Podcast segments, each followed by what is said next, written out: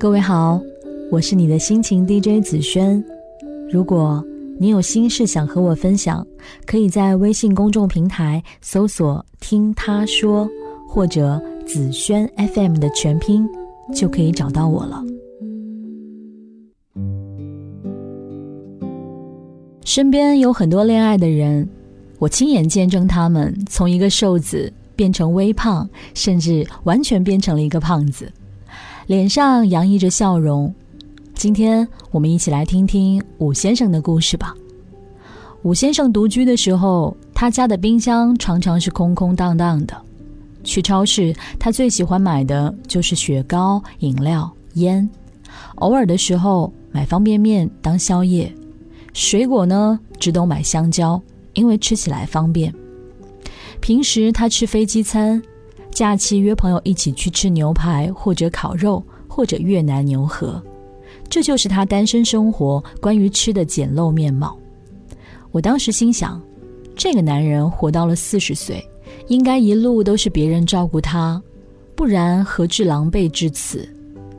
他半夜饿了。会去厨房的柜子里翻他妈妈从澳洲给他带的糖和巧克力。平时懒了不爱出去吃饭，就叫麦当劳和 KFC 的外卖。外卖的袋子堆了一客厅，等阿姨来打扫卫生的时候吓一跳，只担心他的身体吃这些垃圾食品要出问题。当然，这是后来阿姨偷偷跟我告的状。武先生倒总是无所谓，每天不是睡觉。溜车就是去飞。那时候，武先生的体重一直保持在六十五公斤以内，裤子穿的是三十号，很稳定。刚开始一起生活的时候，每次武先生陪我去逛超市，都有点不适应。他不知道我怎么能有那么多东西要买：水果挑完了挑果汁，果汁挑完了挑蔬菜，蔬菜挑完了买挂面和大米，还要买鸡蛋、肉类、牛奶、海鲜、坚果、麦片。他常常说。我都不吃这个的，你喜欢什么就买，不用问我的。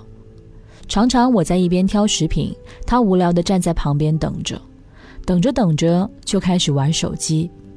开始的时候，每次去超市，他只负责苦力和司机，仿佛挑选这件事情跟他没有关系。我也不气不恼，每次仍然是絮絮叨叨的跟他说：“你看，番茄好新鲜哦，樱桃已经开始变软了，不能买了。”西瓜不要买切好的，不太卫生不说，也不划算哦。反正我们开车买一整只比较好。虎皮虾是今天刚刚到的，趁新鲜多买一点。这个花螺特别好吃，我煮给你试试。杏鲍菇你吃过没有啊？很好吃的哦，很甜。西兰花要多吃啦，防癌。他一边听着，一边嗯嗯嗯的点头，其实也不知道听进去了没有。好多东西以前他从来不吃也不买，看到我往购物车里装，他总是一副难以理解的表情。我才懒得搭理他。回家来心情好了就对着菜谱煮饭，复杂的不会，遇到没有做过的，拿着手机在百度里面搜一下，对着看几眼。事实上，我们家其实十顿有八顿饭是要在外面馆子店吃的。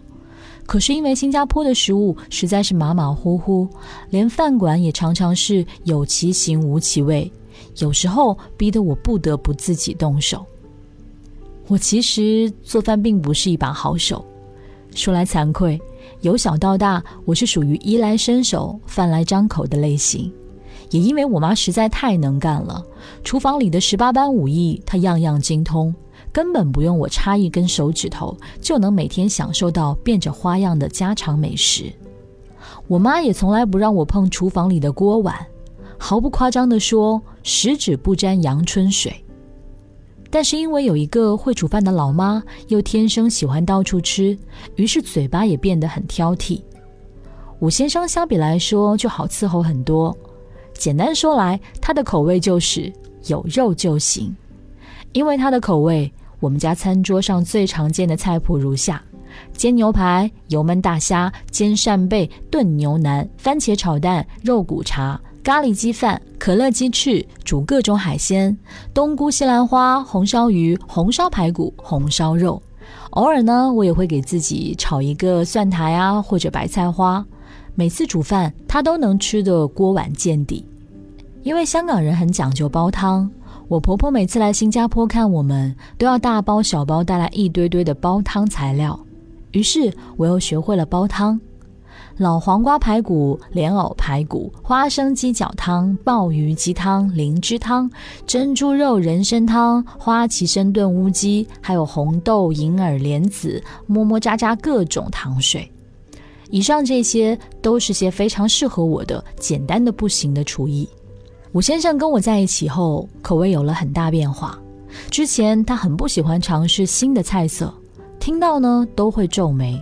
他的很多第一次都是和我在一起之后才有的。以前他吃东西单一又无趣，除了鱼生和蔬菜沙拉以外，不吃生的冷的食品，甚至不能沾一点辣。我几乎是颠覆了他的饮食习惯，带他去吃东北菜，给他吃酸菜炖白肉。吃东北大拉皮，吃煎饼盒子，吃小鸡炖蘑菇，带他去川菜馆子吃香辣蟹、水煮鱼、馋嘴牛蛙、麻辣香锅。每次回国都不忘去沸腾鱼香和海底捞狠狠地涮他一把。在新加坡，我们也常常光顾重庆火锅店和烤鱼店，而且我每次都不忘告诉老板加麻加辣。我常常胡扯。老公，我是在中国长大的，吃了二十几年地沟油，如果不偶尔补充一下，身体要吃不消喽。武先生有一个优点，就是惯老婆，每次都跟在我身边，默默无言的吃着，每顿饭都等我拍板。老婆，我们今天吃什么？日积月累，武先生从一口酸菜都不碰，到自己能消灭一大盆。更大的进步是。他不仅爱上了酸菜白肉汤，还开始越来越能吃麻辣火锅。起初为了陪我，武先生常常在夜幕低垂的晚上，坐在新加坡的路边火锅店，吃得汗流浃背。回家呢就往厕所跑。后来为了卫生，我们买了电磁炉，改在家里打火锅。现在武先生已然已经熟悉一切操作流程，去超市可以一个人搞定我们两个各自喜欢的材料。火锅底料超市就有的买，有重庆火锅、成都火锅，还有我最爱的小肥羊。说到羊，武先生最爱吃羊。以前在悉尼中意烤羊排，去了香港最爱羊腩煲，后来到了新加坡没有好吃的羊肉，十分的不爽。跟我结婚之后，他最开心的事情就是假期跟我一起回老家，回去有羊蝎子烤羊腿、烤羊肉串儿，还有东来顺涮羊肉。虽然我对羊膻味一口不沾，但是可以陪着他从早吃到晚，毫无怨言。所以提到回老家，他比我还兴奋几分。来了新加坡之后，为了找到喜欢的食物，我几乎每天都在尝试不同的馆子，从中餐馆到西餐厅，从港式到马来，从泰国菜到越南菜，从柬埔寨餐厅到印度餐厅，从意大利菜到日本料理。从韩国烤肉再到墨西哥菜，从东到西，我拼尽了力气想要找到惊艳的口感，可是最终都不过是一心阑珊，口味平平。于是我最爱光顾的是新加坡的红灯区，因为整个红灯区的左右两条街道上，开着一家又一家的中国餐厅。从东北菜到上海菜，从北京烤鸭到香港炸臭豆腐，从鸡公煲到成都小吃，从四川火锅到东北烧烤，从陕西凉皮到兰州拉面，应有尽有。我在一堆老男人闲闲湿湿的眼神里穿梭，对他们试图用意念非礼过往女性熟视无睹，直奔九九鸭的麻辣鸭胗。以前从不吃生冷食物的武先生。后来可以一个人吃掉二十个鸭胗，仍然觉得意犹未尽。后来，除非半夜实在没东西吃，或者凌晨六点想吃早餐，我们才会叫麦当劳。基本上，武先生十分无情地抛弃了他的最爱。偶尔，他还会一时兴起下厨露一手，比如情人节和纪念日会煮一顿海陆空大餐，除夕夜的时候会做一桌子年夜饭。现在的武先生。会自己开着车去超市，跟着我去超市久了，他从开始的时候一个人在旁边玩手机，到后来会加入我一起挑选食物。现在他可以准确的知道我喜欢吃什么，一个人去采购回来。常常他飞回来带回来我爱吃的草莓，一定是产自韩国的，不是美国或澳大利亚的，因为我说过，只有韩国的最甜。他虽然对橙过敏，但是知道我喜欢吃，每次都会买给我。他知道我吃什么牌子、什么口味的麦片，知道我喝哪一种豆奶，知道我煮饭的时候喜欢放什么牌子的调料汁，知道面包该买哪种口味，知道梨该买哪一个品种，知道我不喝碳酸，知道我用哪个牌子、哪一款的卫生巾。总之，武先生变成了一个体贴的、细心的、懂得我一切好恶的人。这些不是刻意教给的，而是一起生活之后他自然而然学会的。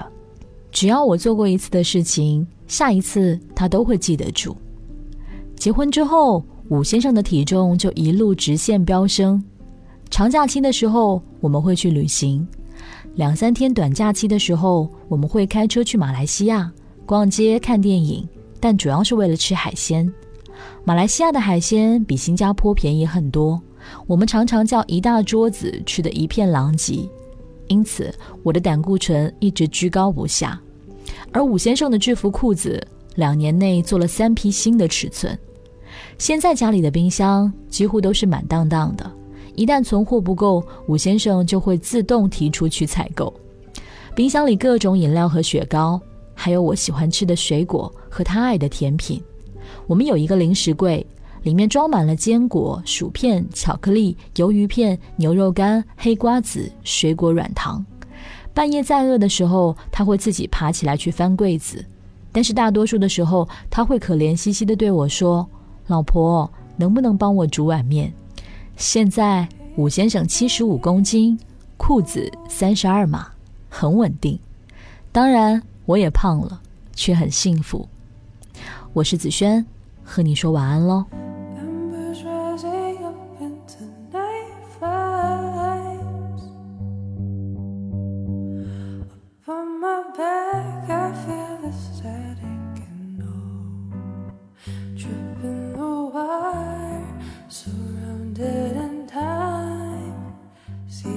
This is Mr.